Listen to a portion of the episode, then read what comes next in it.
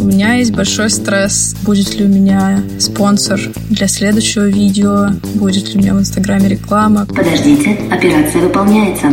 И в целом любая интеграция, предполагающая выход из зоны комфорта, это страшно. Заберите карту. Потратить час времени и заработать 3 миллиона рублей, на мой взгляд, достаточно коммерчески успешная история. Заберите деньги. Привет! Это подкаст Тинькофф журнала «План Б» о том, как разбогатеть простому смертному. Меня зовут Маша Долгополова. А я Илья Иноземцев. И мы записываем наш последний бонусный выпуск, ведь буквально через пару недель мы выйдем с новым вторым сезоном, и мы планируем сделать это с размахом. Мы переходим в формат видео. А еще мы перестанем быть подкастом про то, как разбогатеть, но все так же останемся подкастом про деньги. А пока мы решили раздать наши долги и закрыть гештальты, в ходе нашего основного расследования мы делали выпуск «Можно ли разбогатеть, став известным?» и уже тогда поняли, что самые богатые люди сейчас — это блогеры. Мир так устроен, что ты можешь просто повесить какую-то кнопку где-то в интернете, и люди будут покупать. Я не знаю, как это работает. Мы нашли нескольких успешных блогеров, у которых расспросили про их заработки. А еще, что, конечно, не похоже на нас, мы нашли эксперта. Илья, давай сделаем так. Каждый из нас сейчас скажет э, в начале выпуска, хочет ли он стать блогером, а потом мы всех послушаем и сверим часики. Давай попробуем. Мое главное ожидание – это узнать чуть больше про личности наших героев, потому что мне нравится, что успешные блогеры, в принципе, зарабатывают, ну вот, на своей личности люди остаются самими собой, производят контент, чистят его. Мне кажется, это очень классно. И я хочу просто понять то, как люди способны смотреть на мир, как будто это все единицы контента. И моя гипотеза в том, что эти люди не воспринимают ну, как бы окружающий мир как какое-то свое личное пространство, а они воспринимают его как вот такие порции контента, которые они просто берут, забирают себе в Инстаграм, в YouTube, в Телеграм-канал и э, ну, на этом зарабатывают себе аудиторию. По-моему, это какая-то ужасная жизнь, Илья. Ну вот давай проверим. Короче, то, что делают блогеры, да, по-моему, это называется личным брендом. Но вот мне тема личного бренда близка, потому что я сам пытаюсь его в какой-то мере развивать. Тут, тут нужна какая-то, знаешь, вот эта осуждающая толпа. Ну, мне нравится, что ты как бы говоришь про осуждающую толпу, при том, что мы с тобой ведем подкаст, в котором мы представляемся, и он тоже на какой-то у нас достаточно широкой площадке. То есть, в принципе, у нас есть личные бренды. Мне стыдно, Илья, мне стыдно. И я делаю все для того, чтобы, вот, знаешь, быть менее заметной. Вот, например, вот подкаст, понимаешь? Ну, как бы... О других каналах дистрибуции поговорим. Да, вот у меня в пропорциях хороший рост э, телеграм-канала. То есть у меня в начале года было там где-то 50-70 подписчиков. Угу. Я не знал, что туда буду писать. Типа 50-70 подписчиков, это, я не знаю, это вся моя семья, плюс э, несколько коллег с работы. Ну и несколько друзей, которых я уговорил просто подписаться. Вот. Но у меня за пару месяцев существенный рост. Я увеличил базу раза в три, благодаря тому, что на меня подписалась э, пара лидеров мнений, и они пошарили мои тексты у себя, сказали, о, Илья Иноземцев прикольно пишет, подпишитесь на его канал. И оттуда такие соточки просто повалили. И сколько там, 150 сейчас? Нет, сейчас 326. О, господи, с каким известным блогером я сижу? Я говорю, это ну, в абсолютных цифрах звучит максимально жалко, но 50-60 было в начале года, я замечу, поэтому это, в принципе, огромный рост. И да, кстати, подписывайтесь на мой канал, он называется «Иноземцев думает». В Телеграме легко найти. Но я, я при этом пытался в какой-то момент попробовать другие каналы. Я вот пытался делать Инстаграм и пытаюсь его делать, но будучи менеджером в IT, да, это максимально сложно. Ну вот, типа, я туда выкладываю только кулинарию и ребенка. Не знаю, как еще закрутить лайки. Да и надо ли вообще это делать? Я обожаю твой Инстаграм, просто там два месяца ничего не происходит, а потом такой, тыквенный кекс. И там он со всех сторон, конечно, там такая фотосессия безумная. Ну, вообще, я, конечно, тебя понимаю, что вести Инстаграм с нашим образом жизни довольно непросто. Это просто как Инстаграм камня в лесу. Ничего не происходит. Я недавно считала, что я не выходила из дома пять дней подряд. И вот если бы у меня был Инстаграм, то, конечно, пришлось как-то крутиться и что-то там ходить, снимать, знаешь, дверные ручки. Еще у меня достаточно популярный Facebook, но это, по-моему, уже зашквар. Да, у меня тоже такой Facebook, ну, как бы из всех моих соцсетей, там что-то вот у меня в районе там тысячи подписчиков. Ну, как бы уже все, ну, прям на рука не поднимется, что туда писать. Тебе тяжело читать отзывы, как я понимаю. Да. В общем, я думаю, что, наверное, я могла стать блогером, потому что я ужасный нарцисс, и вот я люблю, конечно, заниматься самолюбованием. Но, с другой стороны, я, как выяснилось, и очень чувствительный человек. И вот, например, отзывы к подкасту мне очень тяжело читать, потому что там приходят постоянно какие-то люди, которым там не нравится то, как я хлопаю глазами в подкасте, то там еще что-то. И, в общем, я потом очень долго после этого отхожу. И мне страшно представить, что происходит с людьми, у которых, ну, не подкаст, а они имеют какую-то более широкую аудиторию война там какая-то, наверное, у них в душе каждый раз. YouTube-канал на полмиллиона подписчиков на острую тему. И просто комментарии на YouTube. Вот это интересно послушать. Я думаю, что просто не надо это читать, конечно.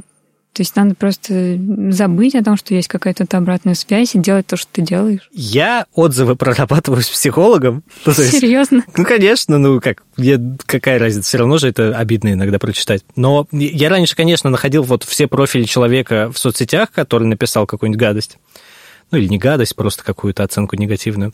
Да, я вот медитировал над его профилями, и я медитировал на тему, как же этот человек меня не взлюбил.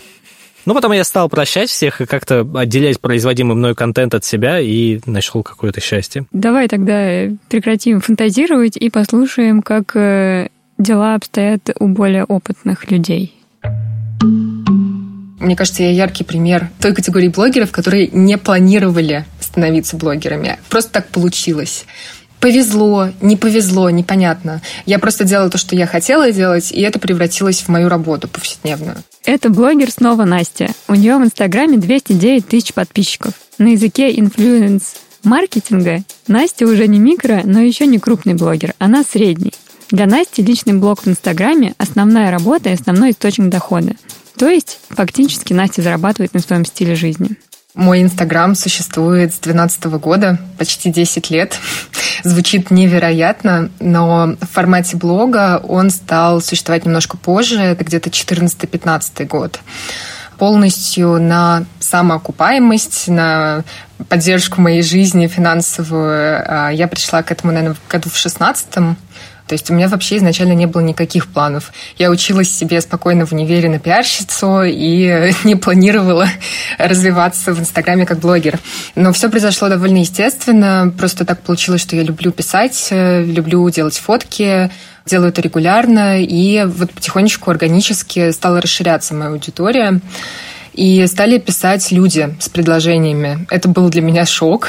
Первые предложения, я помню, что я действительно а, бегала по квартире с громкими криками, что происходит, почему мне что-то предлагают, кто эти люди, и неужели я вообще кому-то интересна вот в коммерческом плане.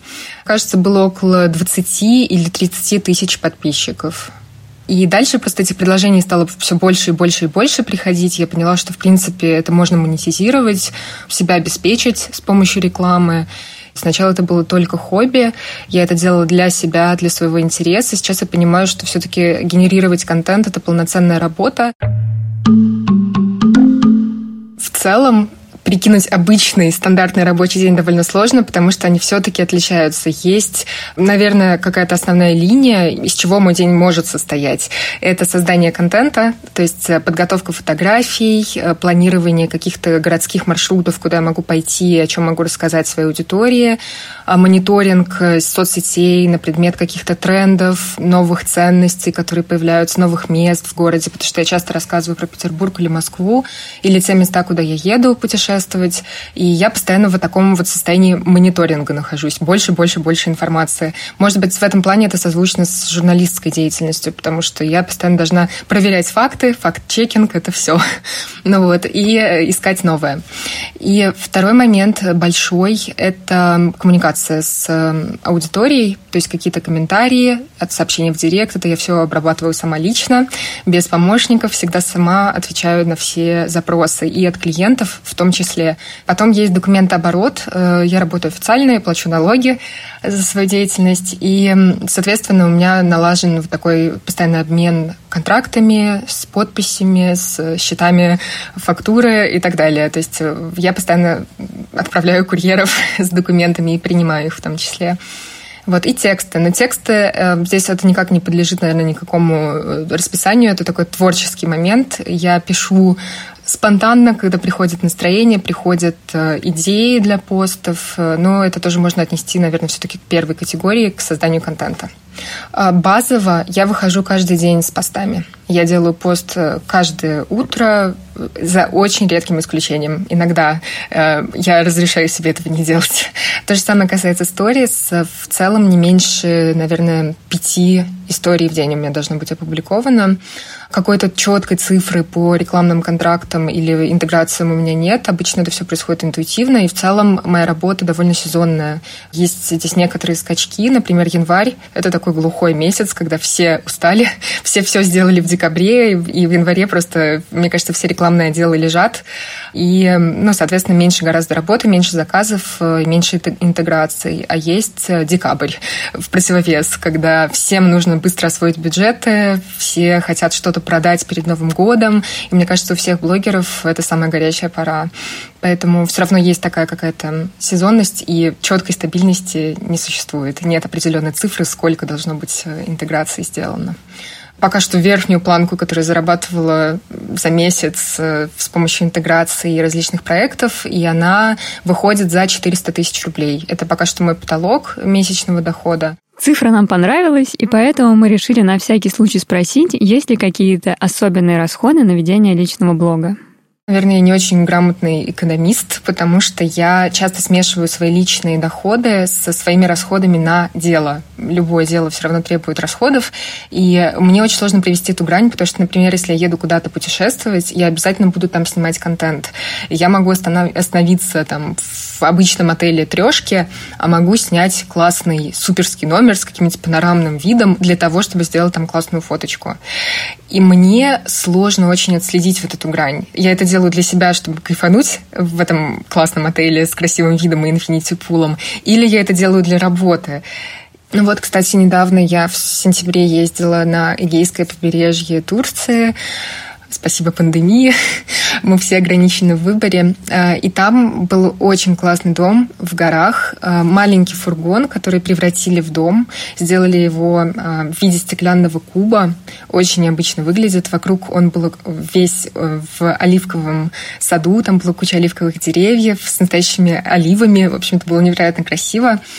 Я провела там две ночи и потратила 30 тысяч рублей. И ну, вот, вот это жилье я выбирала специально для того, чтобы была красивая картинка, для того, чтобы там провести время, показать ребятам, что такое место есть, и что отдых в Турции это не только трешовые пятизвездочные отели all-inclusive, что там есть что-то очень такое нестандартное, что-то, куда предпочитают какие-то места, куда предпочитают ездить местные люди. Ну вот туда я поехала целенаправленно для того, чтобы посмотреть, как может быть по-другому, и заодно показать это аудитории. Но, тем не менее, конечно, работа требует вложений, нужно ходить в разные места, нужно показывать новые какие-то заведения в Петербурге, в Москве, нужно удивлять аудиторию, предлагать им что-то новое. Ну и вопрос, который мы не могли не задать, насколько легко даются эти деньги и много ли в такой работе стресса? Я, в принципе, очень тревожный человек. Я социофоб, э, у меня социальная тревожность, поэтому я тревожусь всегда из-за всего, везде, особенно от коммуникации с людьми, с любой интеграцией, которая требует моего присутствия где-то, если это выход какой-то на какое-то мероприятие, например, или пресс-тур с незнакомыми людьми. Я испытываю стобальную тревожность, и мне нужно просто дышать и успокаиваться. Хотя, казалось бы, это тоже достаточно естественное дело для блогера быть среди людей, общаться с людьми.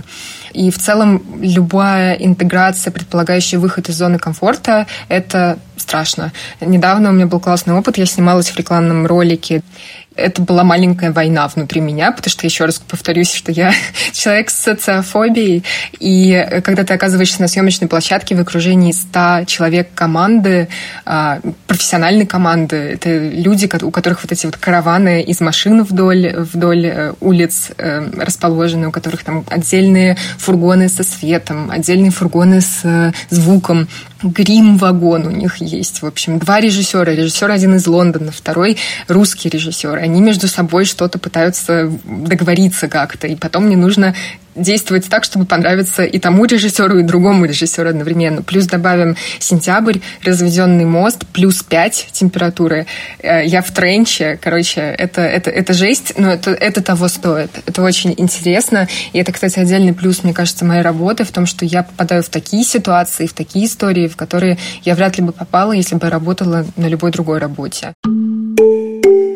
Было бы классно быть бабушкой-блогером, я думаю, что это также нашло бы отклик у аудитории. Я надеюсь, что часть аудитории готова стареть вместе со мной. И в целом у меня нет плана на всю жизнь. Хочется действовать интуитивно, но я настолько органично себя сейчас чувствую в своей профессии, а, что для меня абсолютно не составляет проблемы представить, как это будет там, через 30 лет или через 50 лет. Я завидую людям, которые всю свою жизнь могут уложить в контент. Плюс я восхищаюсь Настей в том плане, что она работает сама на себя всю жизнь. Мне еще кажется, что Настя такой блогер, которых на самом деле не очень много. Она очень такая ровная, спокойная, очень приятная. И, как мне кажется, она довольно редко резко высказывается. Вот, и поэтому, насколько я видела по комментариям в ее блоге, хейтеров довольно мало. Но, как мне кажется, что так бывает не у всех. И то есть вот если бы она, конечно, написала про то, как она ненавидит программистов, возможно, она бы иначе бы оценила, конечно, свой путь. А давай поговорим э, с человеком, у которого несколько другой подход. У меня есть большой стресс непостоянства дохода. Будет ли у меня спонсор для следующего видео? Будет ли у меня в Инстаграме реклама? Короче, Вообще никаких нет ожиданий, нет никакой зарплаты ежемесячной. Обычный стресс э, прикарного работника, типа фрилансера. Это Ника Водвуд, активистка и блогер, известная в Ютубе и Инстаграме под ником Никсель Пиксель. У Ники на канале почти полмиллиона подписчиков, и деньги именно от YouTube рекламы составляют большую часть ее доходов. Мне одинаково интересно делать сторис в Инстаграме и видео на Ютубе. Сторис в Инстаграме — это супер весело, офигенно. И абсолютно комфортно, что они пропадают. И канал тоже супер весело и офигенно. И классно, что ничего не пропадает, наоборот. Мне было всегда понятно, как зарабатывают деньги ютуберы, потому что я очень много видела рекламы и сразу представляла себе, что такое интеграция, что вот у меня у видео может быть спонсор. И я говорю в видео, тебе рекламная пауза или там спонсор этого видео. Интеграция на ютубе стоит 100 тысяч, но из них только мне идет 77, остальное идет агентству. Это как бы в одном видео один рекламодатель, один спонсор, столько стоит. Есть еще эксклюзивная реклама, когда все видео делается под спонсора. То есть мы с ними вместе придумываем весь сценарий, я утверждаю весь сценарий, а не только сценарий интеграции рекламной. Тогда это стоит дороже, но я вообще не помню сколько. Это типа 30% всех заказов такие, или даже 20%. И в Инстаграме пост стоит 60, а сторис 30, но при этом в зависимости от клиента это может опускаться вообще супер низко. У меня есть агентство, которое занимается исходящими заявками. То есть они ходят к клиентам, у них есть свой пул клиентов, и они продают своих блогеров им. И это основной как бы такой процесс, как я нахожу спонсоров для своего канала. У меня есть Patreon еще, там где-то 550 долларов в месяц. У меня есть еще интернет-магазин, который сейчас на паузе из-за переезда. Небольшая ремарка. Ника сейчас живет в Вене. Недавно туда переехала. Он работал где-то два года или полтора. В такие хорошие месяцы, когда я делаю какой-то новый релиз, типа новый комикс, он может приносить до 200 тысяч рублей в месяц. А в обычное время, когда вот совсем-совсем тихо, и когда я вообще ничего не продвигаю, ну, например, 15. насколько я знаю, я зарабатываю меньше, чем другие блогеры, потому что они берут намного больше рекламы, главным образом поэтому. То есть вот цены я поставила, в принципе, как все, а рекламы я делаю гораздо меньше. Но да, я в итоге зарабатываю из-за того, что я беру меньше, просто вот на двоих, на нормальное существование. Но при этом я не могу себе представить ни в каких мечтах купить квартиру, купить машину. Вот сейчас нам нужно купить посудомойку, и я так очень раздумываю. Вот. Ну, типа, это не то же самое, как Митрошина, которая снимает какие-то не особняк, а эту квартиру в Сити, покупает квартиру своим родителям, потом еще там ездит в отпуске на, на Феррари. Я вообще не знаю, что это за деньги. Она говорит, что она там зарабатывает 5 миллионов рублей, что ли.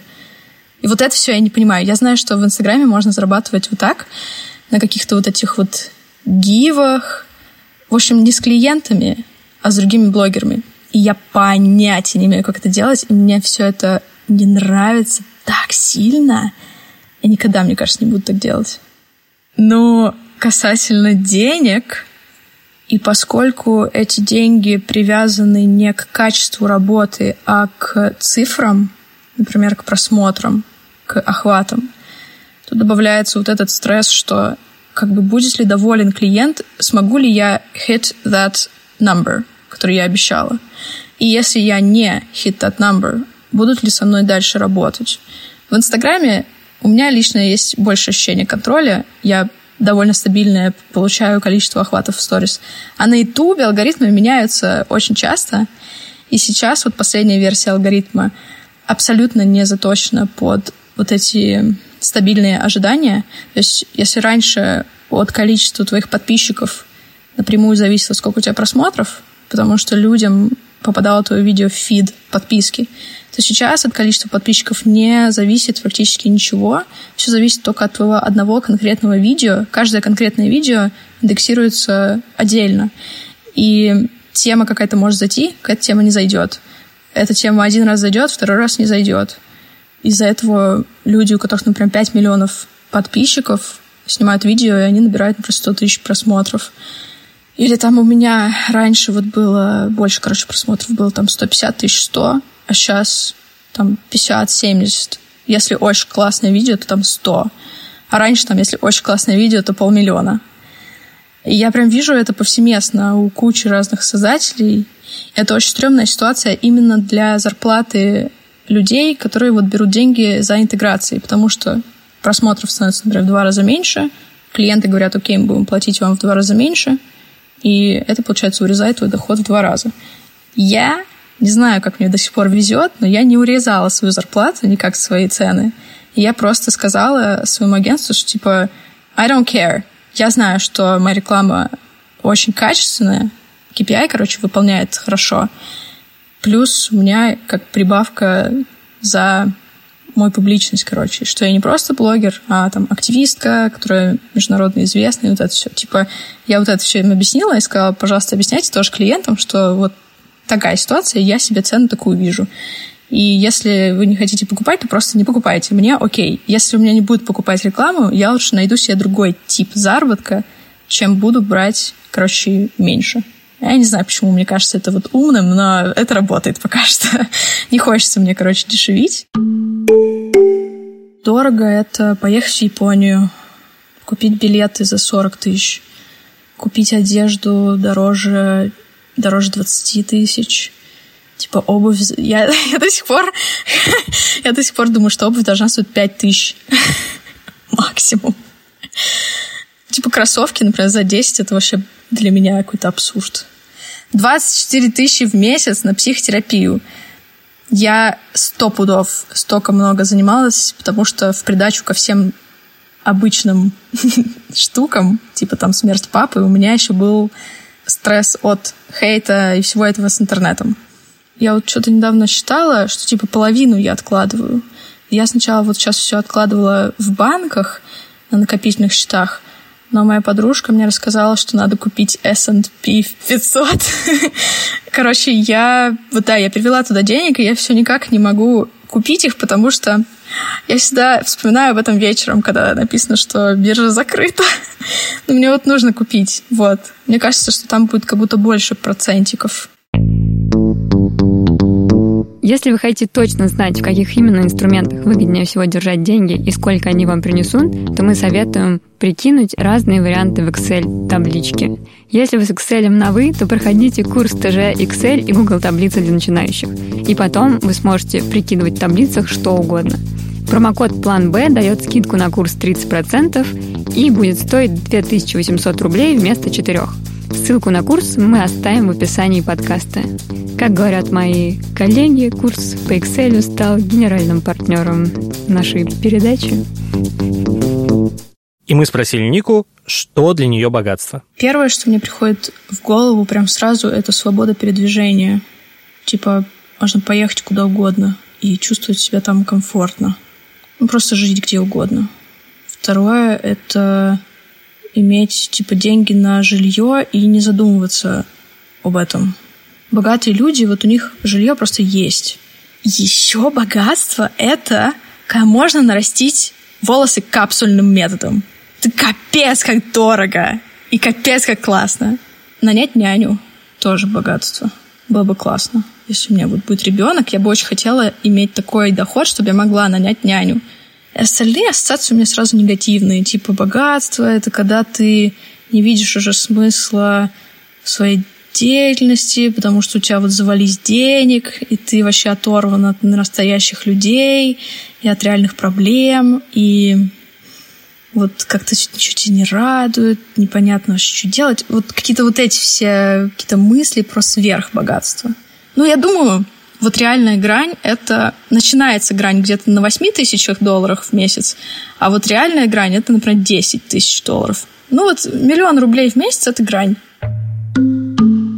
как бы очевидно, что у Ники больше хейтеров, чем у любого среднестатистического блогера. И мне понравился момент, что она на примере своего блога очень круто отстаивает свою ставку у рекламодателей. И что это вообще, в принципе, хороший способ отстаивать свои границы, потому что, ну, типа, несмотря на то, сколько у тебя хейтеров, несмотря на то, какой там общественный резонанс твоя деятельность вообще вызывает, у тебя все равно дофига подписчиков, и ты все равно можешь, ну, отстаивать свои права. В очередной раз убеждаюсь, что работа блогеров довольно тревожная. Стресса много, стабильности мало. Я постоянно вижу у тех блогеров, на которых я подписана, что они очень сильно переживают, что у них там падают охваты, там постоянно какие-то случаются истерики, поставьте мне огоньки и сердечки, напишите комментарии. Они извиняются, когда уходят на выходные. Ну, то есть, как бы ты действительно не можешь бесперебойно превращать свою жизнь в контент.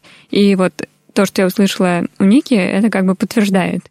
И денег здесь тоже может быть много, но как будто ты до конца в этом не уверен, что их будет много, и поэтому и радость в итоге не такая сильная. Хочется реально послушать чуть больше про экономику, но на каком-то более общем уровне.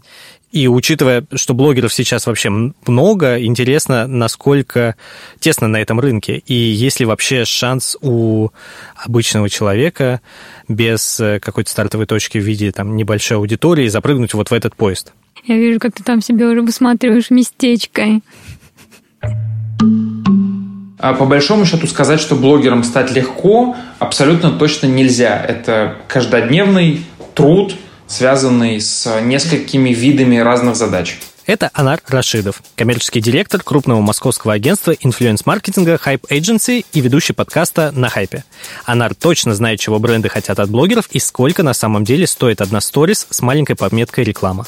А, в каком-то смысле слова емкость этого канала, она снижается. Блогеров становится все больше, контент-креаторы все больше и больше уходят в какие-то ниши, и поэтому, с одной стороны, возможности есть, с одной стороны, для этого уже вообще ничего не нужно, кроме как скачать на телефон TikTok и снимать классный короткий контент.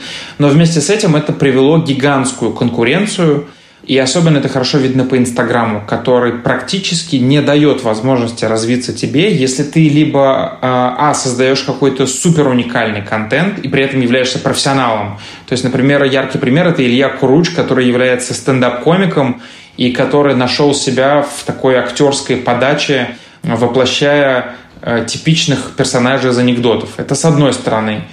С другой стороны, очень тяжело развиваться, если ты не вкладываешься в продвижение себя финансово. То есть Инстаграм рано или поздно просто перестанет давать тебе бесплатный органический трафик в новом большом количестве, и ты вынужден будешь начать покупать рекламу. То есть как бы здесь блогеры часто могут являться заложниками алгоритмов. А как выбрать, на какой платформе заводить блог? С точки зрения быстроты роста подписчиков это ТикТок, потому что площадка является активно растущей, захватывающей новые ниши, и в ТикТоке огромное количество контента и тем, которые еще никем не пересыщены, и в ТикТоке, правда, можно самовыражаться, как тебе хочется. И в этом, собственно, истинная причина успеха этого приложения. То есть это не столько короткий контент, сколько это свобода к самовыражению. Ты можешь взять в руки смартфон и снять видео о всем, чем тебе хочется сказать миру, да? Это первое. Конечно, с точки зрения вот скорости развития TikTok.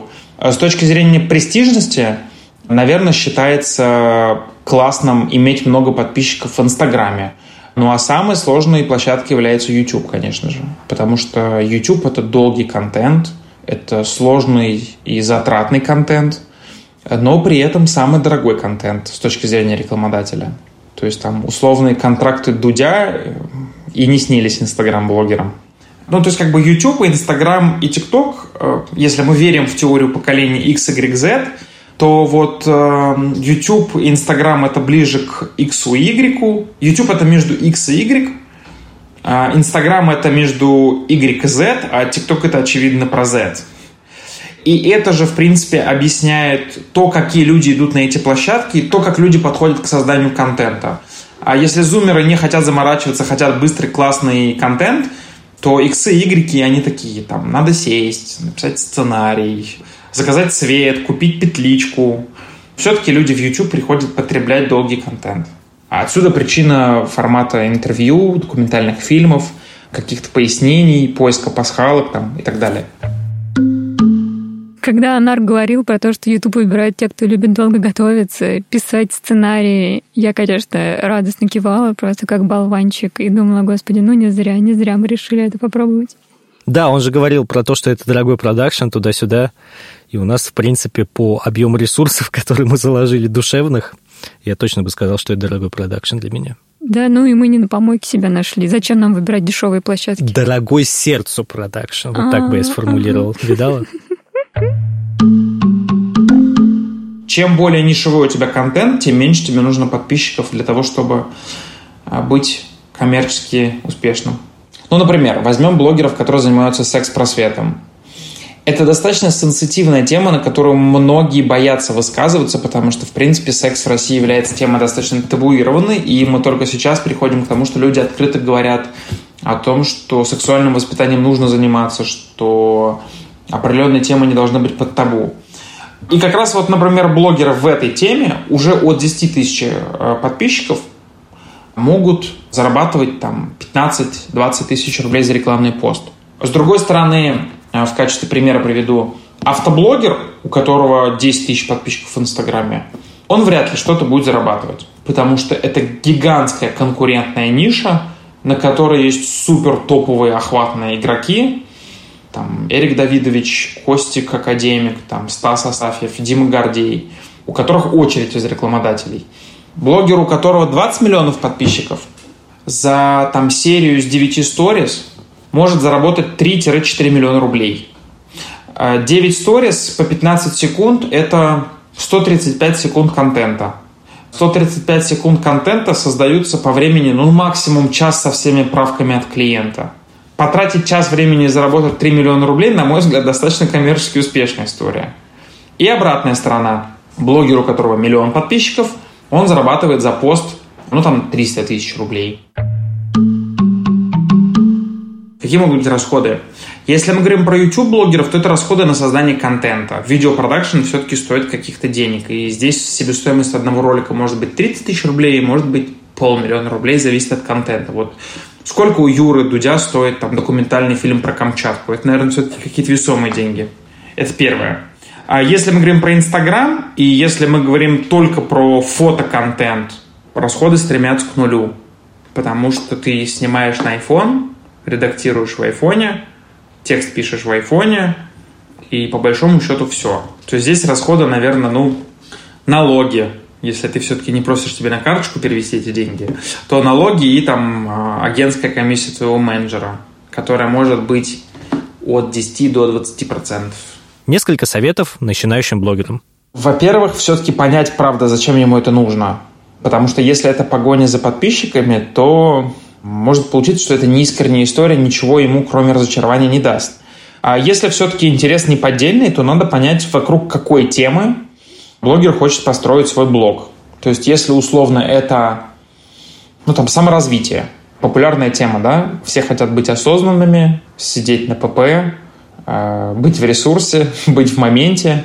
Поэтому, если ты четко понимаешь, на какую тему ты хочешь писать, то дальше возникает вопрос, какой контент ты хочешь делать на эту тему, как ты его хочешь делать, чем это будет полезно твоей аудитории, как это будет отличаться от того, что уже есть. То есть, в принципе, нужно сделать такой мини-маркетинговый research. То есть, как бы понять, как это делают блогеры у нас, как это делают блогеры за рубежом, что ты готов скопировать, что ты готов привнести нового. А, дальше нужно понять, что этим нужно заниматься регулярно. Заниматься этим по часу в день – это не профессионально, и это ничего не даст. Ну а дальше надо просто идти, пилить этот контент, смотреть на реакцию, разговаривать с подписчиками.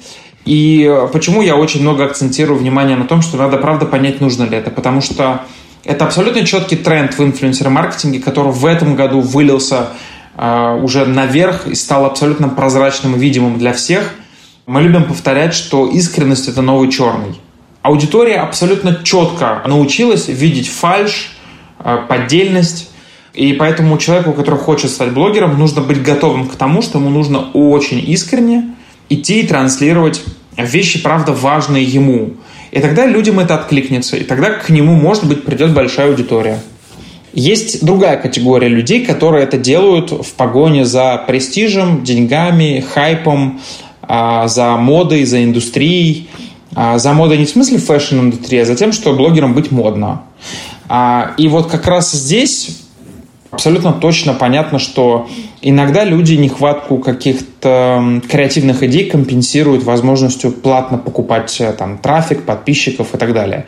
В краткосрочной перспективе, конечно, купить себе трафик, оно дает э, какой-то выхлоп, но в долгосрочной перспективе это приводит к снижению той самой силы инфлюенса, а, за которой обычно бренды приходят. То есть если к творческому Илье Куручу ноль вопросов в части того, почему его люди любят, то к лайфстайл-блогеру, у которого 300 тысяч подписчиков, вопросов гораздо больше. То есть вот он становится блогером, но не становится инфлюенсером. Вот такое э, немножко толстое уже разграничение. Сложно сказать, что вот если вы пойдете в какую-то нишу, то вы обязательно добьетесь успеха. Ну вот, например, если мы говорим про ТикТок, в ТикТоке наблюдается гигантская потребность и просто взрывной рост образовательного контента.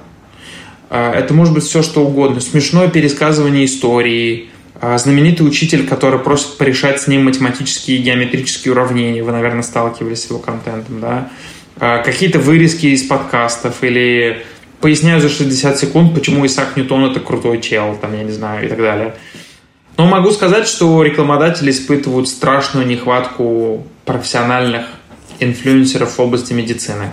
Врачи являются невероятно важной, нужной и при этом неработоспособной категорией блогеров, потому что с ними очень тяжело связаться, очень тяжело о чем-то договориться, и поэтому, если вдруг ваши слушатели являются медиками, то стоит подумать о том, что профессиональный медик может зарабатывать в Инстаграме колоссальное количество денег. Небольшое объявление. Мои коллеги по Тинькофф журналу сделали подкаст про здоровье. Представь, что ты 30-летний молодой человек, у которого во рту осталось там 8 зубов, сложность из-за этого с социализацией, поиском работы, поиском партнера, рождением детей и так далее, и ты реально не веришь, что тебе кто-то поможет. И когда я вышел из этого кабинета, я понял, что, пожалуй, самое главное в моей жизни, чего мне нужно избегать, это лечение зубов. Называется он «Прием», а его ведущие Оля Кашубина, шеф-редактор медицинской редакции и журналист Султан Сулейманов. Слушать его можно на всех платформах. Мы с Никитой его слушали по дороге в горы в автобусе и просто смеялись на весь автобус. Раньше я думал, что врач — это человек, который демиург. Ты приходишь к нему, он э, делает так, пау, и ты вылечился. А давайте еще посмотрим это, а давайте сдадим все онкомаркеры, а давайте сделаем МРТ всего тела. Небольшое примечание. Мы понимаем, как велик соблазн включить подкаст вместо похода к врачу, но призываем внимательно относиться к себе и не ставить диагнозов самостоятельно. Это я к чему? Если вас что-то беспокоит, лучше запишитесь на настоящий прием, а наш подкаст послушайте по дороге к доктору. Когда я слушал Нику и Анара, когда удалось залезть в цифры поглубже и лучше понять экономику, мне бизнес инфлюенсеров стал нравиться еще больше. И вот, конечно, еще интересная деталь, что когда Анар говорил про YouTube, я радостно кивал головой, а когда он сказал про ТикТок, я поняла, что я вообще забыла про эту площадку и злилась от этого краской. И вот я настоящий антизумер, конечно. Я просто хотел сказать тебе окей, бумер, но потом я подумал, что это уже... Э, и что, что ты сам бумер, да? Вот если ты будешь так шутить. Во-первых, да, что типа, что я и сам бумер. Во-вторых, что это реально шутка, которая типа закончилась пару лет назад, наверное. Но, тем не менее, мы подсуетились и нашли одного молодого тиктокера. Да, суетиться нам долго не пришлось, и суперзвезда ТикТока нашлась прямо среди наших коллег. Ксюша Макарова работает фотографом в Тинькофф банке. Именно она снимается во всех наших корпоративных аккаунтах в ТикТоке. Блогер на зарплате корпорации. Чтобы понять, каково это, работать в этой модной, молодежной соцсети, мы просили Ксюшу вспомнить самые нелепые случаи со съемок и поделиться своими планами на будущее. Я работаю в банке 4 года уже, и в первую очередь э, вообще фотограф банка. ТикТок появился в период локдауна, когда нас всех закрыли на несколько месяцев сидеть дома. Мы начали сначала с журнала, через несколько месяцев, там осенью, по-моему, запустили банк, и как-то оно пошло. Я понимаю, что можно на ТикТоке разбогатеть хорошо. И у меня есть свой ТикТок, где я рассказываю про искусство, и это достаточно сложная, честно говоря, ниша, потому что это развлекательная площадка, где хочется смотреть э, что-то тупое и быстрое, а завернуть туда искусство бывает очень трудно. Но иногда получается, иногда у меня залетают видосы на там полмиллиона просмотров, там по 200, по 100. Это, в принципе, нормальная динамика. Поэтому мне именно на искусстве стать баснословно богатой не получится, потому что просто сфера такая, и я все-таки делаю упор на то, что я фотограф 12 лет уже, пыталась вспомнить э, очень сильно драматичные и смешные моменты. У нас был э, ТикТок про журнал про лечение зубов, что это дорого, и я думала, что мне нужно как-то изобразить э, зуб, и мне ничего умнее в голову не пришло, как надуть пакет э, и надеть его на голову с синими очками. И я там в белой толстовке, и это типа зуб, и всем узналось, и всем очень э, зашло. Ну, вообще, наверное, в принципе, то, какой продакшн на костюмы, он же у нас нарочито никакой. Всем нравится именно дурацкий подход, и он откликается именно такой из говна и палок, когда что-то делается, но воспринимается более живое и человечное, поэтому у нас много тупых костюмов, где у меня есть костюм таракана, э, где я на толстовку скотчем приклеила палки от э, игрушек своего кота. Это были усики, и таким образом я была тараканом. Но у меня есть более прикольная история про личный аккаунт. Снимала бэкстейдж съемки в ТикТок, и мы, ну, не совсем умно поступили, наверное. Я дымовую шашку в квартире, в общем, мы запустили, но у нас были открыты окна, мы как бы подготовились, у нас было много воды, если что, эту шашку положить, но видимо, соседи не так поняли нас и вызвали МЧС, э, и в момент съемки э, приехали пожарники, и у меня видео с бэкстейджем прекрасно завершается тем, что едут э, две пожарные тачки с, с полицией, звонят нам в дверь такие, что делаем, делать? Я говорю, мы снимаем. Это было очень глупо, мы писали объяснительную, благо там ну, никаких административных нарушений на нас не повесили. Но делать я так больше не буду, зато есть э, ТикТок, который залетел. Ну что, Илья, заходим, не заходим? Маш, ты так вот говоришь, как будто мы первый год в этой игре. Ну, я просто не верю в твой блог на 300 подписчиков. Смотри. Ну, ты же не серьезно. Объясняю. Пока мы готовили подкаст, мне даже люди стали писать, реальные люди, Маш, они начали писать мол, Илья, а что ты телегу-то не обновляешь уже за две недели? У тебя же интересный контент. Я Там, думаю, типа, это какие-то друзья, которые тебя жалеют. это еще не все я тебе объяснил, Маша. Вот ты сейчас вот дай мне пару минут, и ты все поймешь. В общем, я думаю, к концу года перевалить за косарь. Это вот будет... это амбициозный план. Слушай, я иногда сравниваю себя какими-нибудь там топами в своей сфере, да, и я смотрю, там некоторых людей меньше, чем у меня. Типа, у меня 326, а у человека 324. Типа, есть чем помериться, знаешь ли. Но я услышал тут классную историю о том, что есть каналы в Телеграме, на которые реально подписаны министры. Ну, или какие-то чуваки, которые там более-менее состоят в каком-то теневом правительстве, да, управляют нашими жизнями, выпускают туман на Москву при необходимости. И это общеизвестный факт, да, что эти министры подписаны на какие-то каналы, да, или там эти каналы могут в решающий момент к рекламодателям прийти со списком подписчиков и сказать, смотрите, вот это вот тот самый чел, посмотрите, вот типа, подтверждение, что это его аккаунт, он на меня подписан. И даже независимо от того, сколько у тебя подписчиков, у тебя реклама будет стоить в канале гораздо дороже, если на тебя подписан нужный чувак. Я смотрю, ты позитивно настроен.